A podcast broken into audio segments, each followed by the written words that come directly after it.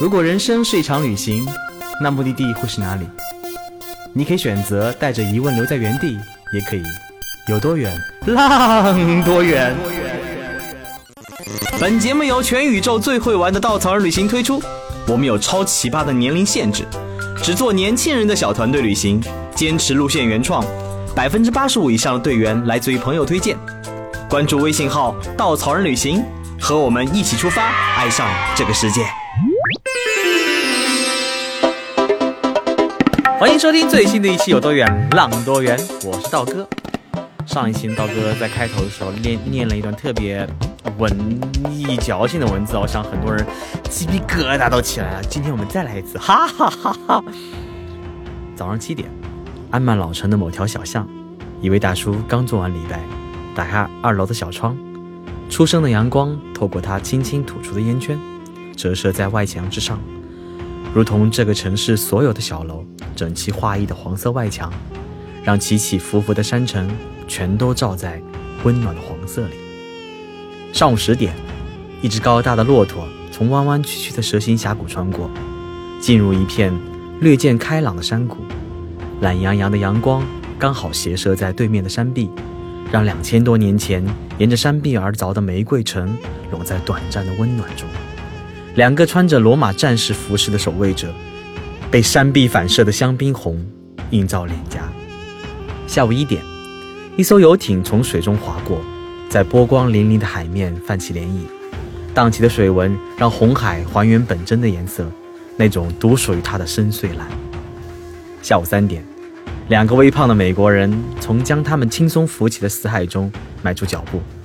抓起岸边的泥巴，努力地往背后涂，让全身裹满紧致的深空黑。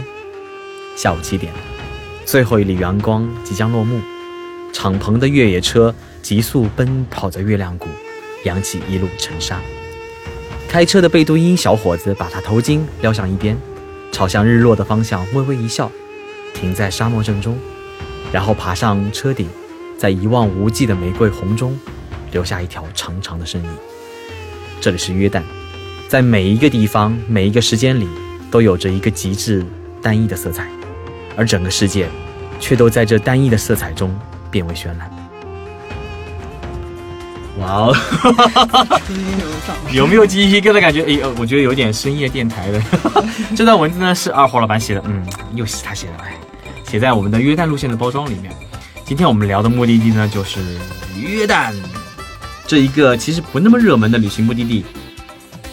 大家知道那些呃，对那些不热门的旅行去处，道道一一直是非常热衷的。毕竟更少的游客，更低的旅游产业开发，可以带给小伙伴们更加真实的旅行体验。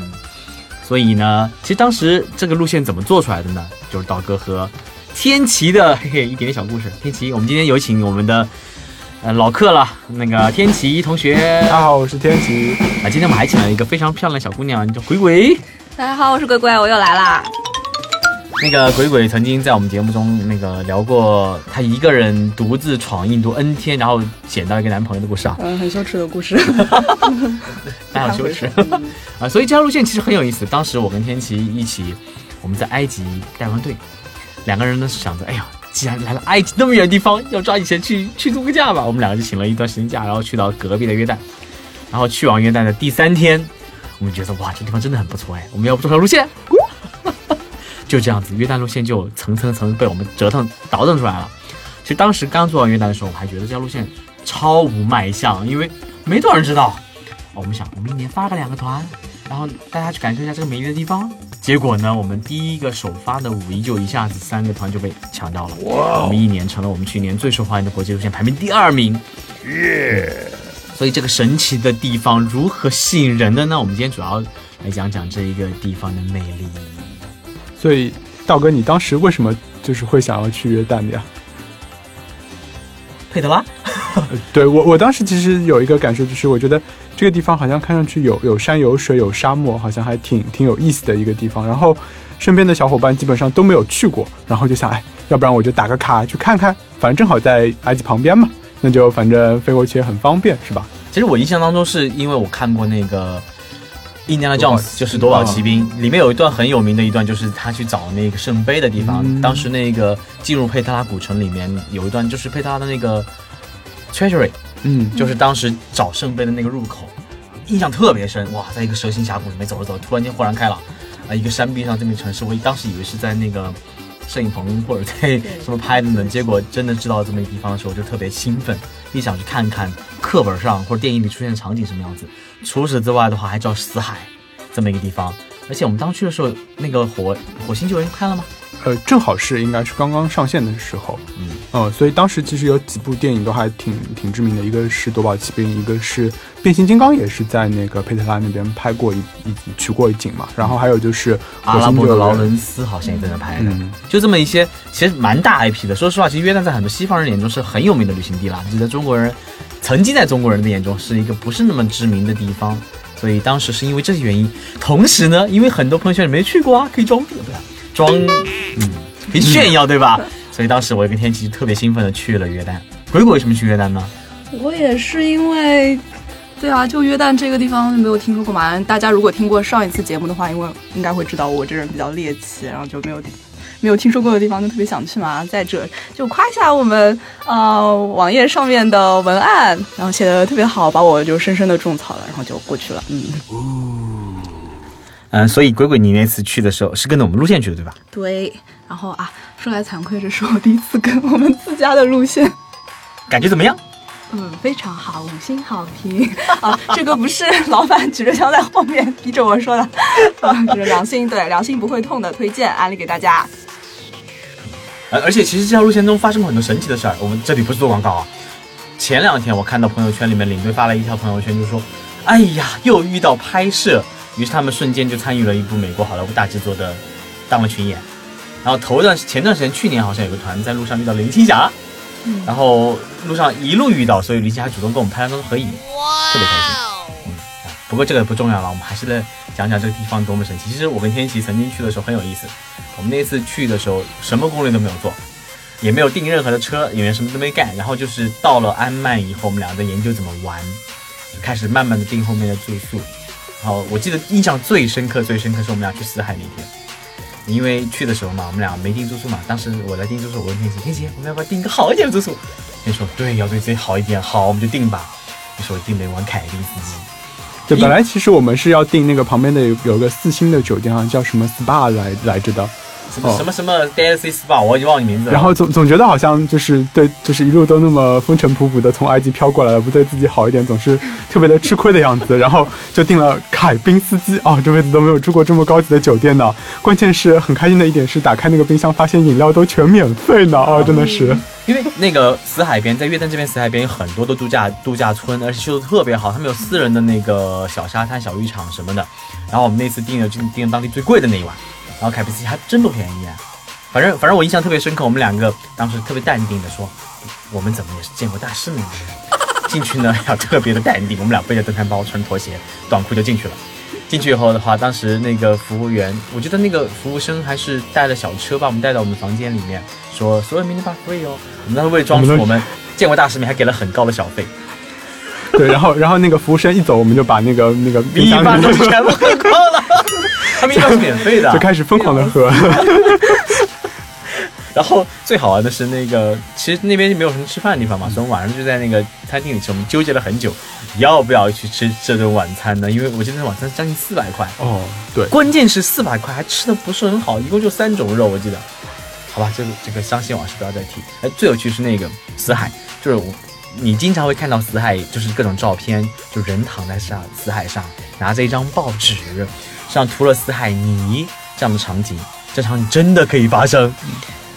就完全可以，就是就很自然的，就你你就可以想象，就是自己已经克服了重力的这样的一个影响，然后漂浮在那个呃海面上面，然后就如此的轻盈，如此的自由，如此的畅快，然后就在那里飘着。但是我们当时没有做好充分的准备，所以我们没有带没有带报纸。这个我觉得一直是我一生当中的一个巨大的遗，憾你。真的你真的那么自然吗？啊，对，因为对，因为我只是很很轻易的就那个嗯，对，大家去飘的时候一定要特别当心，就千万不要呈现出游泳的姿势或者呃就是俯面朝下的姿势下去。嗯，因为我亲身的尝试过，然后当那个死海一不小心的海水进入到了你的鼻子、眼睛和嘴巴的时候，你就觉得我靠，这一辈子难忘的体验啊！再加上那天晚上我们还订了一个自助餐。啊，然后我后来发现，因为所有的盐水都进入到了我自己的嘴巴里面，然后我一点都吃不下，然后一个四百块钱的自助餐我就彻底浪费掉了。我记得特别清楚。反正那天，呃，因为不会游泳的人，其实在水里是有点恐惧的。刀哥虽然不会游泳，但是想着一身一身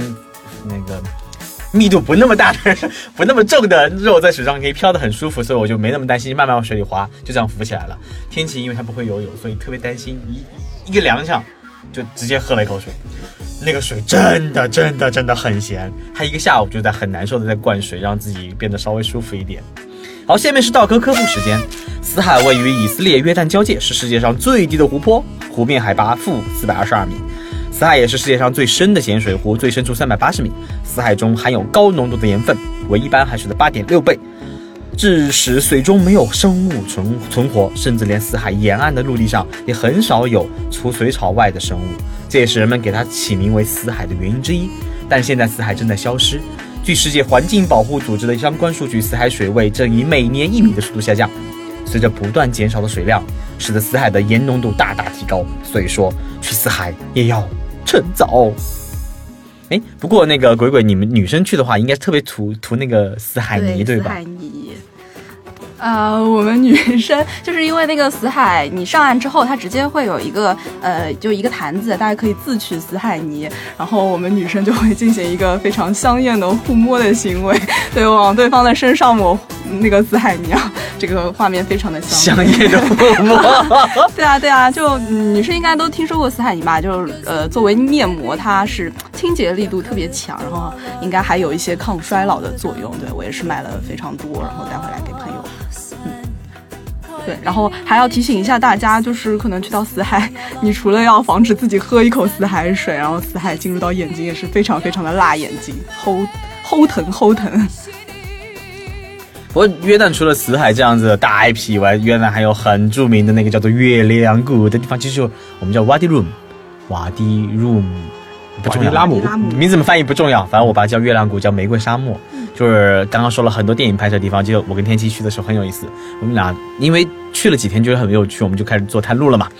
我们就订了两晚不同的住宿点。我们第一晚住了一个特别豪华、特别 fancy 无敌 fancy 啊！然后有一个星 空的球形的一个房间是吧？然后呃，整个帐篷都晚上的时候，那个帐篷的营地都会亮出点点的那个灯火，然后跟天上的星空就相映成趣啊。然后那个就是晚上也有很丰盛的晚餐啊，整个的一个住宿的体验就感觉像是来到了一个五星级的帐篷区。诶，它名字很有意思，它名字就叫 Luxury 什么什么什么什么。我来想，哎，不就是搭帐篷吗？不就是露营地吗？怎么会什么 Luxury？哼，去了以后，哇哦！关键是本来就是我们在定的时候，一开始就是看了好几家，就各种各样的营地哦，然后最后我我跟道哥说，哎，道哥你要不要看看这家？这家我觉得还挺好的。然后道哥一看了之后就说，哇，定，然后就我们就定了。而且在那种因为没有信号嘛，而且你开进去以后，呃，整个玫瑰沙漠它也是那个瓦迪瓦迪拉姆，它是世界自然遗产。这边的那个地貌不太像传统的沙漠地貌，它整个随着阳光的照射，它整个地那个沙是呈现不同的颜色，有一到傍晚是一种玫瑰粉色，非常非常漂亮。而且它不只有沙漠，旁边很多那种山，山上各种岩石还非常非常壮观。所以住在那个营地，还是背靠着一座山的。呃，然后营地里面各种各样的豪华大帐，里面大床，还有蚊，还有非常漂亮那种像像蚊帐一样，不是不叫蚊，就是帷幕帷幕，嗯啊，公主纱窗，对对对，这个找的好。而且它每个房间里面都有一个懒人懒人沙发。我觉得，因为我跟到那个我跟天琪去完探路以后，我是带了首发嘛。那一次带队的时候，然后我就让所有队员把那个懒人懒人沙发拖到一个中间沙漠的中间地带，不影响别人的时候，我们开始唱歌。我记得特别清楚，我放了一首《月亮》，那个夜空中最亮的星。哇哦，天空中真的是银河满挂满天，然后队员唱完以后，哇，大家都热泪盈眶，那种感觉真的是你在那种苍茫天地里面那种豪迈和人心融在那种环境当中，那种不能叫渺小，但那种感觉真的是非常非常让你就是私房让自我心打开的一个过程。对好，像拥有了整片星空。啊。但是第二晚我跟天琪去做了一个特别嗯。就是特别特别的传奇，因为我们还是想要体验一下，就是整个月亮谷他们比较真实的这样的一个帐篷的营地啊，然后发现就是一个呃工工地的工棚，然后里面有两张快要吱吱咯咯的铁床，嗯，而且我跟天琪是十二月份去的，那个淡季，哎呀妈整个营地就我们两个人。我 VIP 待遇，然后晚上我们还吃东西，有那个小哥我们说，吃完了东西都会放在那个角落里，有狐狸来吃。嗯，对，山里面有狐狸，啊，特别酷。然后其实在外地是没有很酷的活动，包括我们行程当中安排了，先是开着特别豪迈的四驱车，然后去各种各样的很酷的地方去去去探索这一个沙漠，然后第二天会骑骆驼，嗯。嗯，住在很豪华帐篷里面，有着篝火，然后看着星空，然后这两天真的是让还 还没有信号，这种感觉最棒了。就当时那个感觉还是真真的是特别的酷，因为我们那个四驱车进到了一片可能方圆三四公里的时候，就就没有任何其他人的一个地方，然后天地之间就好像。呃，除了道哥和我之外，就还有我们的向导啊，然后就就有，然后道哥一不小心就走出了一公里之外，然后就感觉整个世界好像就就这么点人，然后非常的空旷，非常的寂静，你的心就不自觉的打开了。这时候我们当时有那个向导就特别的好，好像是他帅，对，特别的帅。啊然后他一个人在那边捡了一些枯枝，然后不知道都从哪里变出了茶叶，然后就给我们烧热水壶。茶哇对天哪！就一边日落的时候特别美。一边看日落，一边又有热茶，真的是美爆了。我就记记忆当中那天向导帮我们烧茶的时候，然后日落慢慢的降下去，就看见天际离我越来越远，越来越远。然后我就走了很远很远很远，然后拍下一张天际跟日落、余晖在一起照片，整个广漠沙漠上一个人都没有，哇，美极了！听起来很浪漫哦，你们两个男生。对，我们一起做过很多很浪漫的事情的。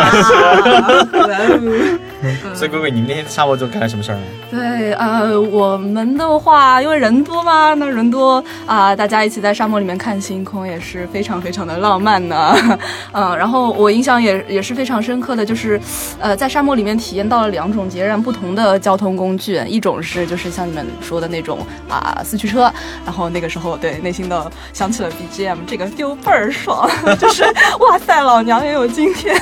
就超级酷，超级酷。然后第二天没想到就是啊、直接从那个呃非常酷的四驱车变成了骆驼，就是如此原始的交通工具，骆驼一颠儿一颠儿走出了沙漠，对，对，非常特别。嗯然后脑袋里面就是满满满都是啊、马特戴蒙叔啊、种土豆的那个场景啊，因为这个地貌真的非常非常的像火星，苍凉的世界啊。除了那个刚刚说的死海跟瓦迪鲁米以外，我们还去了一个很酷的地方，叫做红海。嗯红海是整个东非大裂谷的一段啊，所以它那段很狭长，而且红海的水特别的蓝，我也不知道为什么。嗯，所以稻草人嘛，总归是采取各种自由奔放的方式来对，感受。我们包了一艘船，包了艘游艇，干嘛呢？在这个红海上，嗯，你可以飘着，晒着太阳，穿着泳衣，哎呦，那个香烟画面开始想起来了。哎，但是我们当时探路的时候完全没有没有办法去感受这个这个氛围啊。对啊，我们探路当时他的时候去了阿克巴去做对我们去检查一下签证的问题。对，因为当时我们那个一直在纠结，就是就是落地埃及的签证要怎么样子去办理，所以我们想确认一下阿卡巴那边，听说可以有很快速的办理埃及签证的方法。然后呢，我和道哥就两个人双双杀到了阿卡巴，最后大概在傍晚的时候就离开了阿卡巴，然后什么事情都没有发生我。们就看了看这边美丽的红海，嗯，就走了。拜拜。那我比较幸运啦，我有在这个啊游艇上面体验啊、我就印象特别深刻的是我们的向导，然后在红海的当中，然后指着四面八方说啊、这边是以色列，然后这边是埃及，往那边去是索马里，这边是沙特，哇，那个时候就感觉自己站在了宇宙纷争的中心，然而非常的嗯。快乐和平静，很休闲，就是有一种土豪度假的感觉。刚刚鬼鬼分享到了，其实约旦的地理结构，呃，不，地理位置很。感觉上不是那么安全。来，天琪跟大家分享分享，为什么它能夹在那么多的国家中间，还保持一个非常平和的世界状态？对，就是大家如果那个稍微去了解一下这个约旦的这个背景的话呢，你会发现，就是在周围它的有很多很神奇的邻居，比如说伊拉克啊、与那个叙利亚等等等等。但是在这些国家之中的话，世界上面各大旅游组织它给到约旦的评价，一般一般给到它的这样关于它的安全的评分的话，都是属于比较西班牙差不多。对，跟法国、意大利这样子差不多，有的时候甚至于可能比法国、意大利还要高啊。那原因是其实很简单，就是因为约旦这个国家没有资源，它不像其他的国家有石油，所以别人也不会看重它的资源。然后它作为一个小国的话呢，为了能够获得比较好的这样的一个位置和自身的发展的话，它就要那个依附到各种各样大国，寻求各个大国的支持，中国、俄罗斯、美国等等，以包括旁边的以色列和沙特，所以它这个牌打得特别的溜，跟周围的关系都很好，所以呢，也确保了它自身的一个安全性。人这国家真的很小，从北从北开到南呐，只要多少？哎呦，六七百公里，带有六十 差不多几个小时就能从北开到南了，而且，嗯，好，说完这个，说说我们最爱的地方，那就是佩特拉。耶，佩特拉的感觉，接着那次我跟天气探路的时候，我们去了两去了两天，然后就是两进两出。佩特拉呢，应该是全世界门票最贵的地方了吧？呃，是挺贵的我，记得五十五 JD 就是五百五十块钱的门票，对，五六百块钱吧。哇哦！而且特别有意思，我们先说一个特别有意思的，就是它有一个夜间活动，叫做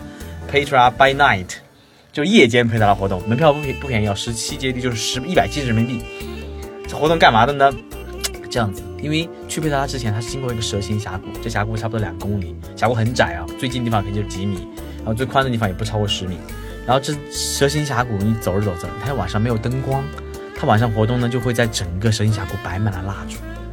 你知道走在蜡烛当中，天上是星空，旁边是崖壁，就这种峡谷当中，那种感觉浪漫极了。然后终点就在那个 Treasury，就是非常酷的，在山在那个峡谷中的一个一个城市的一个一个入门的地方，有个很很漂亮的宫殿，然后在里面摆满了蜡烛，那种感觉哇哦，特别的浪漫。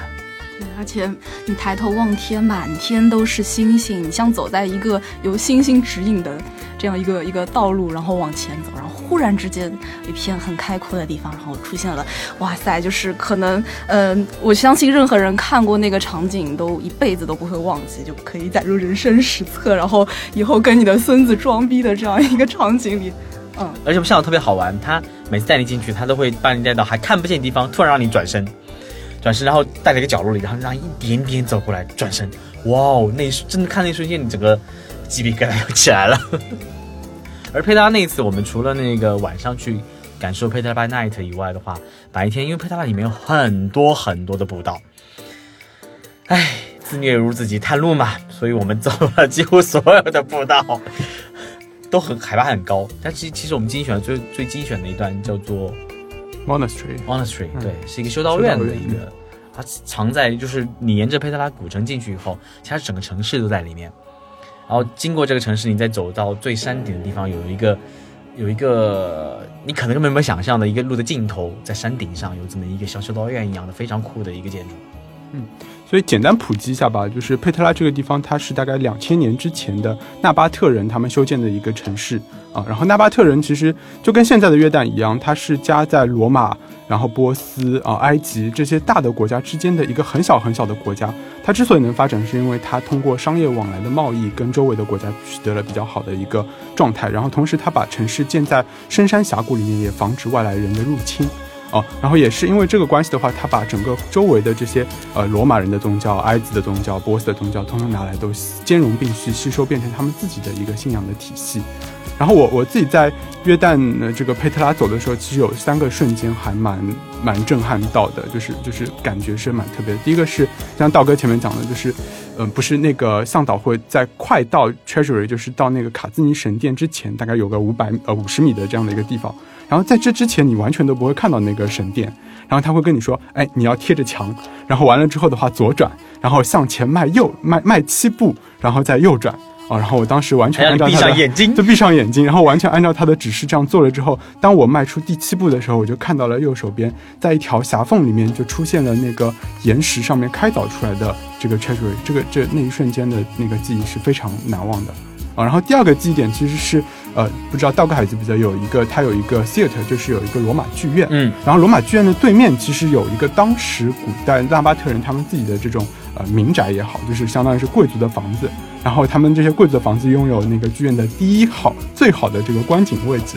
然后向导就带着我们爬到了那个呃这个这个剧院对面的这个民宅里面去。在那个民宅里面，他给我们朗诵了一首小诗，然后跟我们说，哎，这是就是当时那个这个剧院里面发生的实实在在的这样的一个场景，然后你们可以想象一下当时这个剧院的这个辉煌以及纳巴特人的这个城市的辉煌。哦，然后第三个瞬间就是爬到了 Monash 的顶上，因为一路都非常的累，就是大概八百级的台阶，然后拼命的爬，拼命的爬，用尽了一一身的力气啊。然后最后到达终终点的时候，其实你还没有发现那个景色，但是整个的突然之间在眼前就出现了那个 monastery，它的那个景象就是在一大块的整块的石壁上面，纳巴特人亲手一点一点穿凿出来了整个的一个神庙。然后这个神庙一开始是纳巴特人祭祀的地方，然后后来又变成了呃，就是基督教的一个祭祀的这个修道院啊，然后再最后又变成了像现在的话是一个曾经拍摄就是呃，这个叫什么变形金刚的地方啊，所以那一瞬间也是特别的让人印象深刻的。鬼鬼呢？你对嗯整个佩特拉古城的印象怎么样？非常好啊，就是我我会感觉它像一个奇观。就因为它是一大片的沙漠，然后它是藏在那些沙漠之中，竟然有这样一个古城，然后它的文化，它有自己自成一派的宗教，然后它的它的它的呃，就是就是可能有各种多元的，呃，有罗马的，有希腊式的建筑。那我就走在里面，就就我脑洞 也比较大吧，就是我会脑补当年那个场景，就呃，我会觉得，就它肯定是一个非常辉煌的城市。对这个脑补的感觉特别强烈，嗯。而且我们刚刚说了约旦那么多值得去探索的地方，其实约旦人特别有意思。刀哥印象特别深，就是我第一次首发，很神奇的是是一个纯妹子团。于是呢，我就写了份邮件给我们的供应商说，请给我安排一个帅哥向导。结果拍了个真的好帅的向导。于是我每天讲话，对人都不理我，就就把我脸往旁边一撇，哎，不要挡住我看帅哥的脸。其实我在越南心中，好像中国人也是特别美的存在，对吧？像龟龟这样的美丽的妹子去了以后，没有没有。其实我在中国可能是一个啊普通路人甲的长相，但是到了约旦，哎，回头率就很高。啊。就是约旦他们因为可能比较少见东亚的人的长相吧，所以说呃经常会有约旦妹子跑过来说求合照啊，You're so beautiful, you're so cute。然后你内心也很开心，但同时你也觉得他们哎，其实他们长得特别好看，就是这些人啊。我印象很深的啊两件事情啊，一个是刚到约旦的第一天，然后住进旅馆，我看到。那个前台的墙上有挂他们国王和啊王储的照片，然后我就被那个好美哦！哎呀，我说王储，你说王储，男女有别的，对对对。然后那个王储真的长得好可爱，就是软萌软萌的那种。然后听说他是九四年的，对，反正长得特别可爱。然后呃，大概是基因好吧。然后嗯，说到你那个王妃啊，就是拉尼亚王妃，嗯，被誉为全世界最美丽的王妃，然后是美貌与智慧并存的，非常漂亮，气质很好。嗯像道道一贯的、一贯的做法，就是我们会在国外的路线上安排很多很多当地接触的活动。比如说，我们这次就安排了一次家访，在当地人家里，就中产阶阶级家里，不是中产中产的家里去吃他们的国菜，叫 mansif，就是一种炖羊肉吧。是吗？大哥，你喜欢那种食物吗？我已经不太记得味道了。鬼鬼，你喜欢这个？因为我本身很喜欢吃羊肉嘛，那所以那个菜，对我觉得它是呃用羊奶炖着饭，然后上面有一块很好吃的羊肉。对，可能如果吃不惯羊肉的队员就会觉得哦口味有点重，但是我吃的非常的香。国菜，而且我吃的羊饭还有什么葡萄干、酸奶什么的很多的味道混在一起，对，特别奇怪。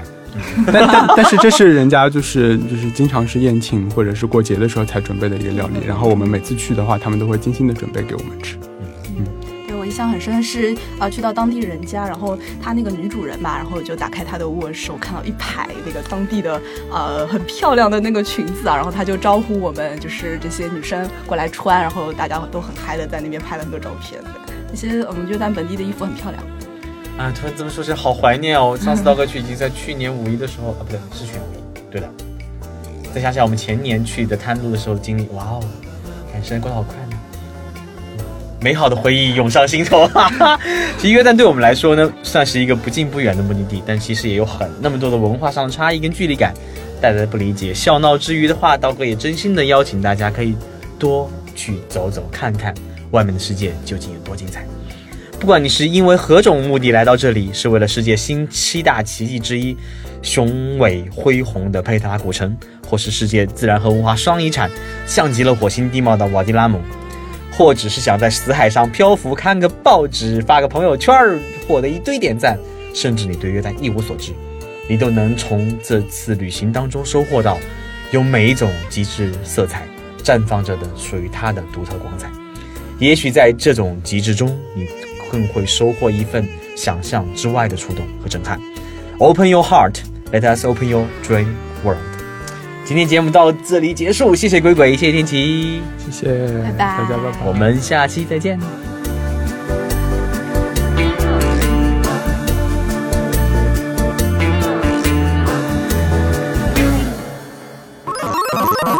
请搜索“稻草人旅行”，和我们德艺双馨、颜值出众的领队一起出发，爱上这个世界。